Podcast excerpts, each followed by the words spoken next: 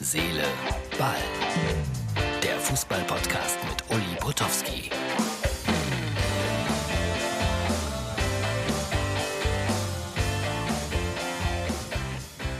Hallo Herz, Seele, Ball, Freunde. Das ist die Ausgabe für Mittwoch. Zunächst mal Olli 04. Du hast mir so viel geschrieben, ich kann heute nicht drauf eingehen, weil ich habe so viele Themen. Also Olli 04 aus Essen demnächst. Äh, der Kollege Jörg Dahlmann hat den Bart ab. Das ist ganz wichtig. Das äh, wollen wir kurz dokumentieren hier anhand dieses Fotos. Und äh, ihr seht es, äh, mit Bart sah er besser aus. Aber er hatte ja gesagt, wenn Schalke gewinnt, Bart ab. Dazu gleich wieder die Empfehlung, wer nur hört, dem entgeht auch ein bisschen was. Es gibt immer eine Videofassung von Herz, Seele, Ball, entweder auf unserer Facebook-Seite oder bei www.mux.tv. M-U-X-X.tv. Es gibt noch mehr zu sehen. Deswegen äh, vielleicht ähm, die Videofassung heute anschauen.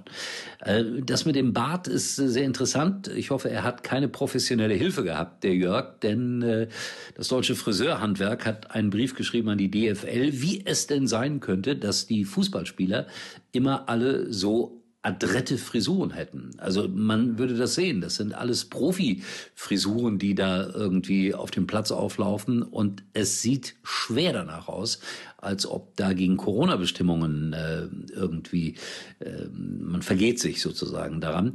Denn äh, da kommen Friseure und machen das offensichtlich irgendwo. Und die Salons haben ja alle zu. Also das wäre ein Skandal. Die DFL hat noch nicht darauf geantwortet. Ich werde am kommenden Samstag verstärkt darauf achten. Jetzt kommt gleich ein wunderbares Video. Dürft ihr euch schon mal drauf freuen. Mit äh, ein paar winzigen Klängen von Jean Birkins äh, GT Mon non plus. Da muss man jetzt ein bisschen älter sein, um sofort zu wissen, ah, ja, da war doch was.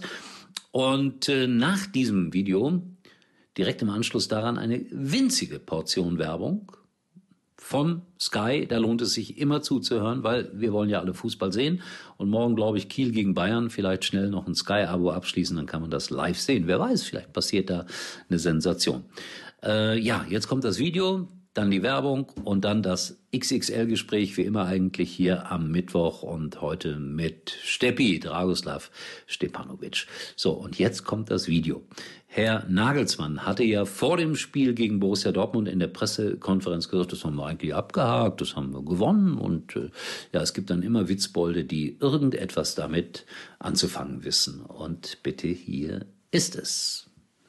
Wenn wir allerdings gewinnen, ähm, den Sieg plane ich schon ein, äh, weil wir mutig genug sind, weil wir sehr gut drauf sind, weil wir eine tolle Statistik haben in der Liga, ähm, was die Defensive aber auch gerade.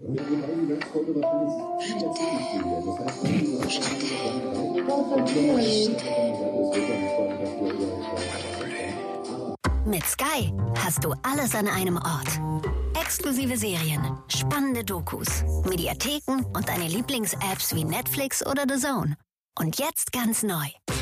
Prime Video. Alles einfach auf Sky. Ab 12,50 Euro monatlich.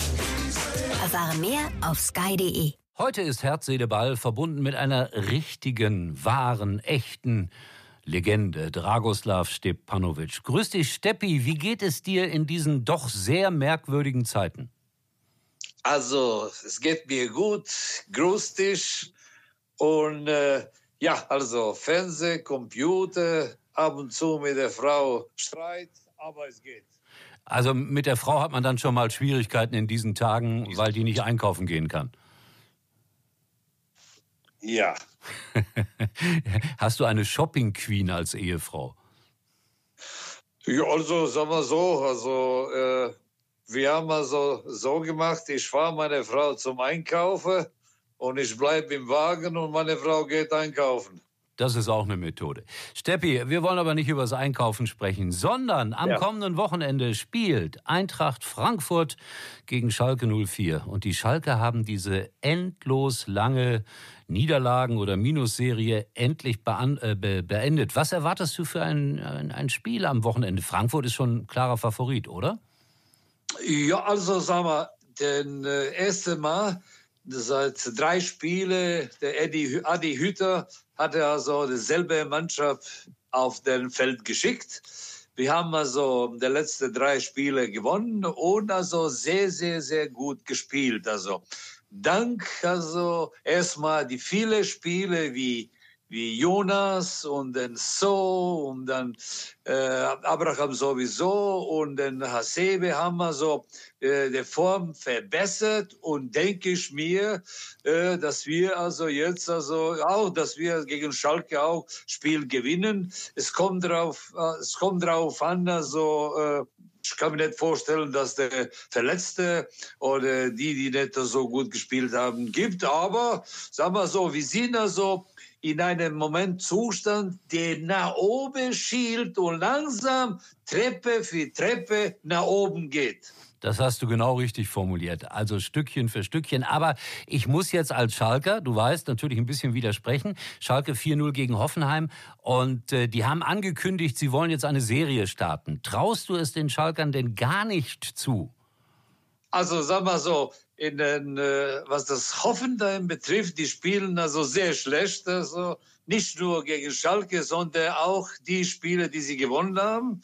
Und deshalb also war kein Gegner, die also sagen wir so sich gegen Schalke also irgendwo stemmen kann und denen zeigen, sondern so ja, äh, ich traue Schalke also den Serie, aber erst nach dem Eintragsspiel gegen Eintracht traue ich Eintracht, dass der Eintracht gewinnt. Man merkt, wo dein Herz schlägt. Es ist ja auch in Ordnung. Aber so ganz am Rande, Bayern München ist ja jetzt näher an dem Tasmania-Rekord als Schalke. Das muss uns ja mal bewusst werden, ne? weil die Bayern haben verloren, noch 30 Mal verlieren, dann haben die den Minusrekord und Schalke hat ja gewonnen. Also so schnell ändert sich das im Fußball. Äh, die Bayern, lass uns zwei Sätze drüber sprechen. Äh, sind die trotz der Niederlage für dich der absolute Meisterschaftsfavorit? Ja, also es ist also zu, es war zu erwarten, weil seitdem den Flick übernommen hat, die haben überhaupt kein Tief gehabt, also.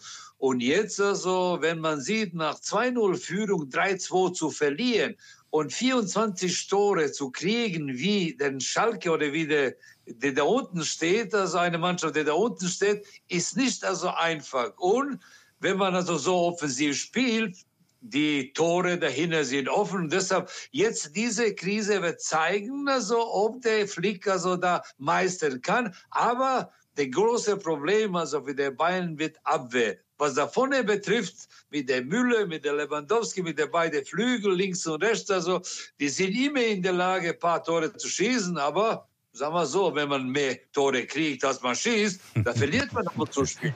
Ja, das ist äh, eine richtige Erkenntnis. Wer wird denn der Bayern-Verfolger Nummer eins? Dortmund, Leipzig, vielleicht doch noch Leverkusen? Mit wem rechnest du? Also ich rechne mit den beiden, mit der Dortmund und mit der Leipzig. Ich habe ja so Spiel äh, Dortmund gesehen, also der hat mir also sehr gut gefallen. Leipzig ist immer wieder heimlicher Favorit, also und nicht nur, dass sie gut spielen, die, die heimlich investieren immer wieder neue Spiele und ich erwarte dieses Jahr, dass sie oben sind. Aber es könnte sein, dass sie erst nächstes Jahr richtig rauskommen. Dortmund hat mich überrascht, also gegen Leipzig, aber mit diesem Spiel und der Sancho, sag mal so, der Sancho ist also Herz der Mannschaft.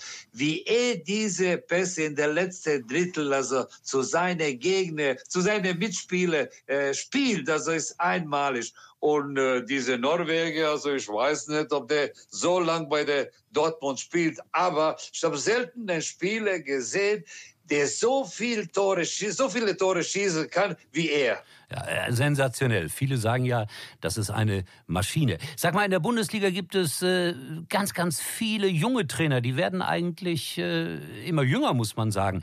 Ist das eine gute Entwicklung oder würdest du da ein bisschen widersprechen wollen, so nach dem Motto, ja, Erfahrung ist auch nicht so ganz unwichtig?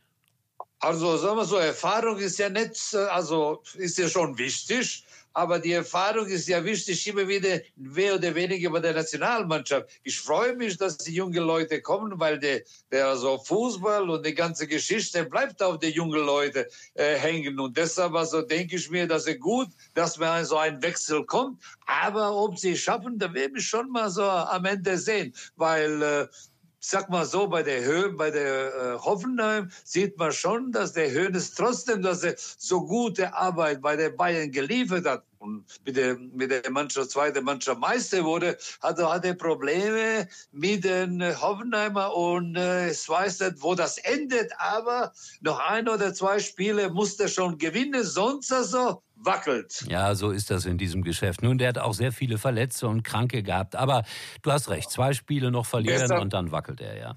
Ja, aber deshalb hat er so einen Kader von 30 Leute. Gell? Und äh, ich war also in England und äh, auf die Frage unseres Coach, äh, auf unsere Coach, die Journalisten haben gefragt, äh, so viele Leute sind verletzt. Also sagte, ich habe ja die anderen, die spielen können. Also wir, wir sprechen nicht über die Verletzten, wir sprechen über die, die im Moment spielen können. Und deshalb, also wir so, ist äh, Ausrede ab und zu hilft, aber äh, es hilft nicht, also gerade für die Leute, die aus zweite, als zweite Wahl reinkommen, dass man ohne die, die verletzt sind, also nicht gewinnen kannst. Mhm. Nachvollziehbar. Äh, ich fand das sehr spannend, was der Herr Nagelsmann gemacht hat vor dem Spiel gegen Borussia Dortmund. Da hat er sich nämlich vor die Presse gesetzt und hat gesagt, das Spiel haben wir eigentlich schon abgehakt. Das haben wir gewonnen. Äh, ist das äh, ein, Psychotrick oder bist du der Meinung, sowas sollte man besser nicht machen? Also, ich, ich sag's mal so, gell, es ist also schwer zu glauben, dass man ein Spiel vor dem Spiel äh, gewinnen kann. Ja so. Äh, der Nagelsmann hatte auch gegen Eintracht letztes Jahr auch so gehabt, wo die Mannschaft so schön auseinandergenommen hat, weil sie hier verloren haben. Also seine Tricks, sie immer wieder kommen dann ob sie zu gebrauchen, da weiß also jeder aus seiner Mannschaft. Aber ich sag's mal so, wer, wer Spiel gewinnt, also vor dem Spiel, da kann er sich nicht wundern, wenn er verliert.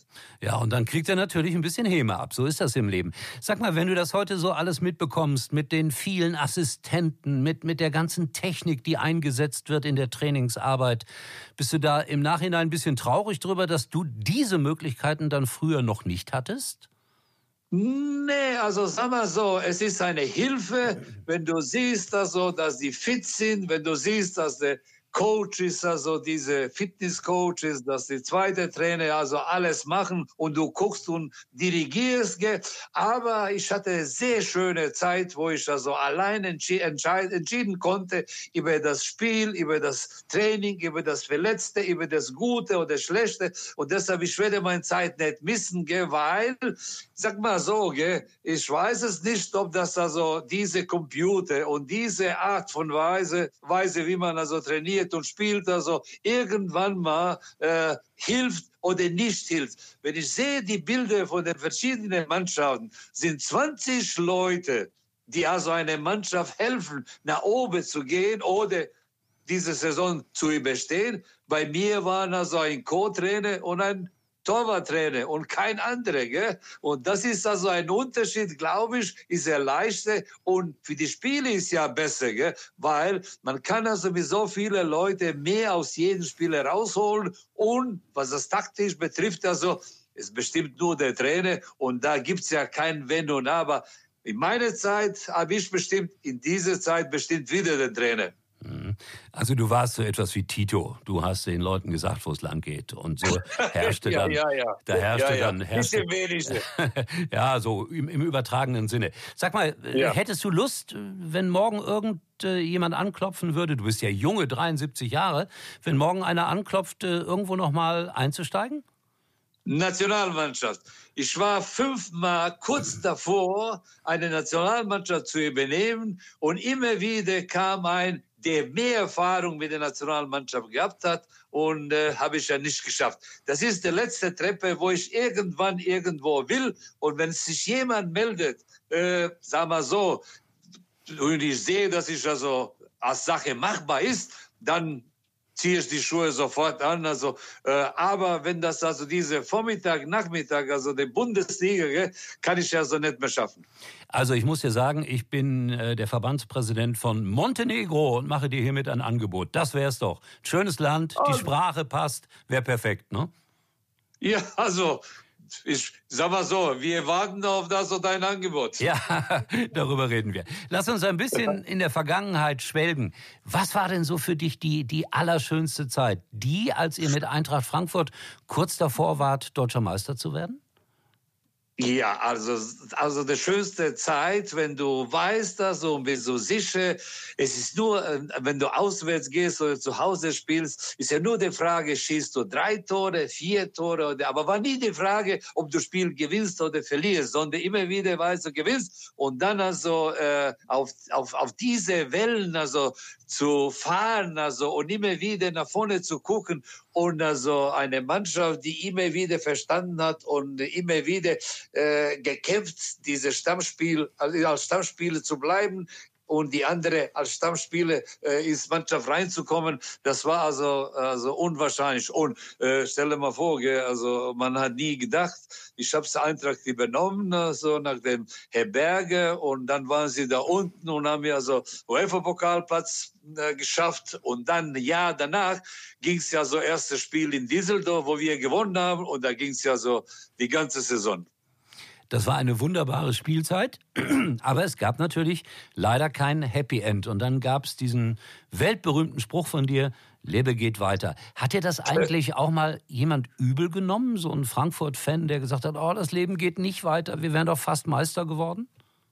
Also, sagen wir so, wahrscheinlich sehr viele sind also, ja, Erwartung war sehr hoch, weil wenn man einmal als Eintracht deutsche Meister wurde, 59 und dann so kurz davor steht, nochmal Meister zu werden mit einer Mannschaft, die so gut gespielt, sogar gab es ja so von einem Spieler den Gegner äh, äh Fußball 2000, dann also es sind so viele Menschen, die also gelitten haben. Noch heute kriege ich ja, wenn ich ab und zu mich also in Facebook oder sonstige Medien melde, sage ja, ich war in Rostock und da habe ich ja so geweint und habe ich ja das oder jenes. Aber sag mal so, der Fußball ist eine Sache und wenn man mich also fragt oder jemand fragt, wieso gehst du zum Spiel, das sage ich oder sagen die immer wieder, weil ich Ergebnis nicht kenne.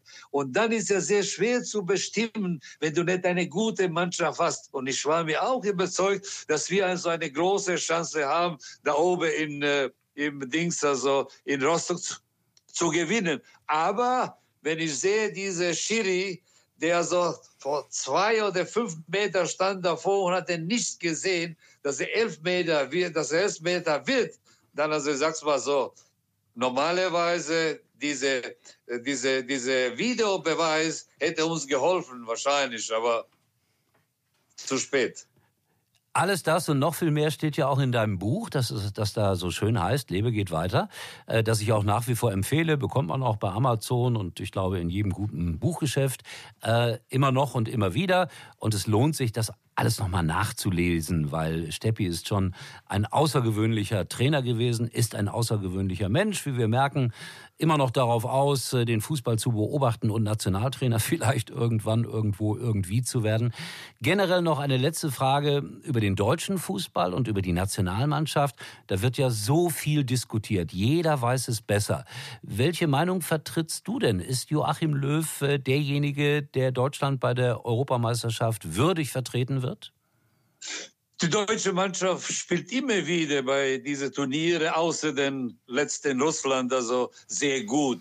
Also, aber die zwei Sachen, die die Löwe also nie äh, abwischen kann, das ist also diese früh, sehr, sehr früh, also in Deutschland, äh, in Deutschland also äh, aus der Gruppe raus, also das ist der erste.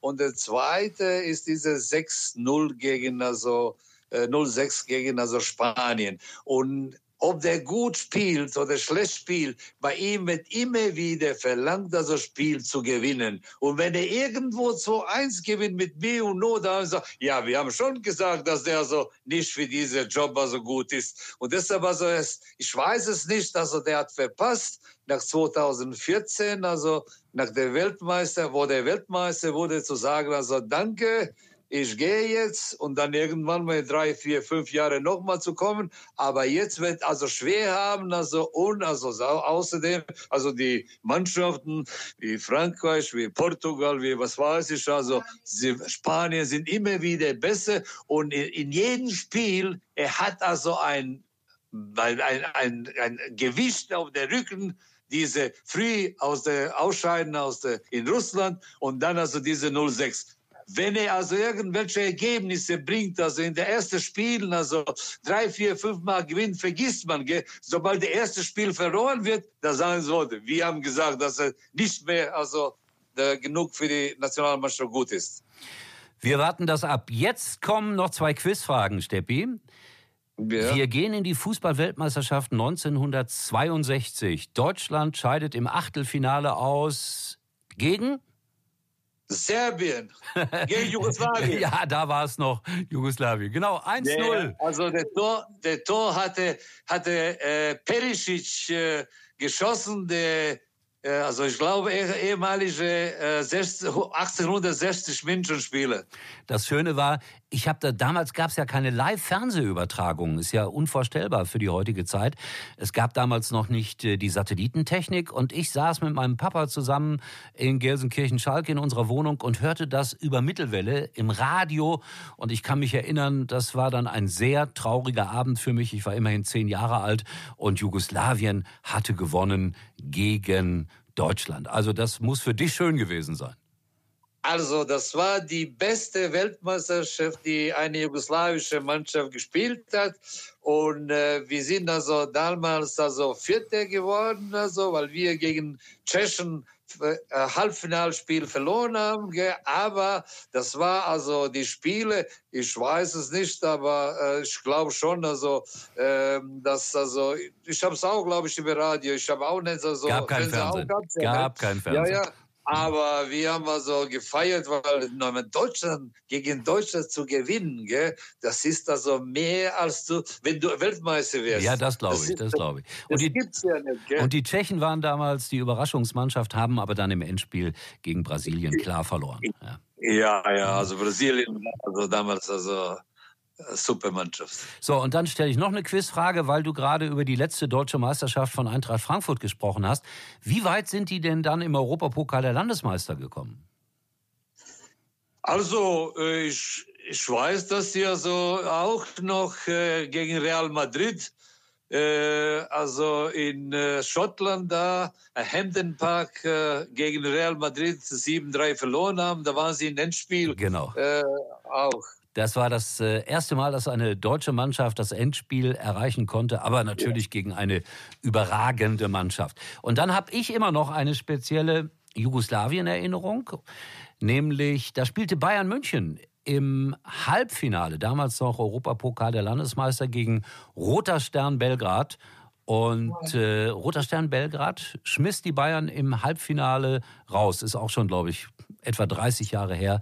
Aber daran kann ich mich erinnern, weil ich das Spiel damals übertragen durfte, Schrägstrich musste und ein bisschen Ärger mit Uli Hoeneß bekommen habe, weil äh, ja, die haben verloren und dann war im Interview alles andere als gut drauf. Also das sind so meine speziellen Jugoslawien-Erinnerungen. Ja, ja, ja 2-1. 2-1 hat der Rote Stern gewonnen. Ja, ich, in, in München. Ja, und dann im Rückspiel fehlte ein Auswärtstor für die Bayern. Dann wären die Bayern genau. doch noch weitergekommen. Aber da war, glaube ich, noch so ein ganz merkwürdiges Tor, das da fiel, ganz kurz ja. vor Schluss. Ich ja. glaube, Aumann machte da einen Fehler oder wer es Au, war. Genau, ja. genau, genau. Man hat den Fehler gemacht und dann durch, dadurch ist der rote Stern ins Endspiel gekommen. Ich weiß, dass da eine unfassbare Stimmung herrschte. Das war unglaublich im Maracana von Belgrad. Ja, das waren meine Erinnerungen. Das waren einige von dir. Steppi, ich wünsche dir Gesundheit.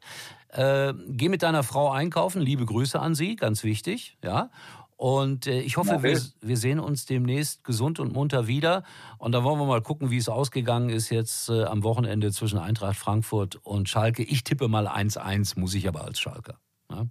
Ich, ich tippe also 2-0 für die Eintracht. Ich befürchte, du bist näher dran, aber wir werden sehen. Also alles Liebe, alles Gute, danke fürs Gespräch und bis bald mal. Tschüss. Jawohl, dir auch. Bleib gesund und grüß deine Frau. Mach ich, weil die kommt auch aus dem ehemaligen Jugoslawien. Koala. Jawohl, Montenegro. Genau, jetzt haben wir es. Okay. Punkt. Tschüss. Jawohl. Okay, ciao. Dankeschön nochmal an Steppi für das lange Interview. Ich verabschiede mich und sage Tschüss bis morgen bei Herz, Seele, Ball. Es geht so schnell, es geht schon wieder Richtung Wochenende dann und Richtung Köln gegen Hertha BSC. Das wird mein Spiel sein, das ich beobachten darf für Sky. Ich weiß nicht, ob das schön wird, das Spiel. könnte sein. Achso, kleine Programmempfehlung noch, weil wir ja hier mit MUX TV sehr intensiv zusammenarbeiten. Da gibt es jetzt immer täglich zwischen 12 und 13 Uhr bei Sport 1 eine Bargeldshow. 50 Cent kostet ein Anruf. Und äh, wenn man Glück hat, kommt man durch und kann bis zu 1000 Euro gewinnen. Ich habe die Premiere gesehen und muss sagen, da haben viele gewonnen. Ja, schaut euch das mal an, wenn ihr Lust habt. Also ist ganz lustig irgendwie und man muss ja nicht übermäßig anrufen. Einmal probieren und äh, vielleicht gewinnen. Kostet 50 Cent, das ist so, als wenn man beim Preisausschreiben mitmacht und eine Briefmarke kauft. Mehr ist es nicht. Also, in diesem Sinne, tschüss. Uli war übrigens mal Nummer 1 in der Hitparade. Eigentlich können Sie jetzt abschalten.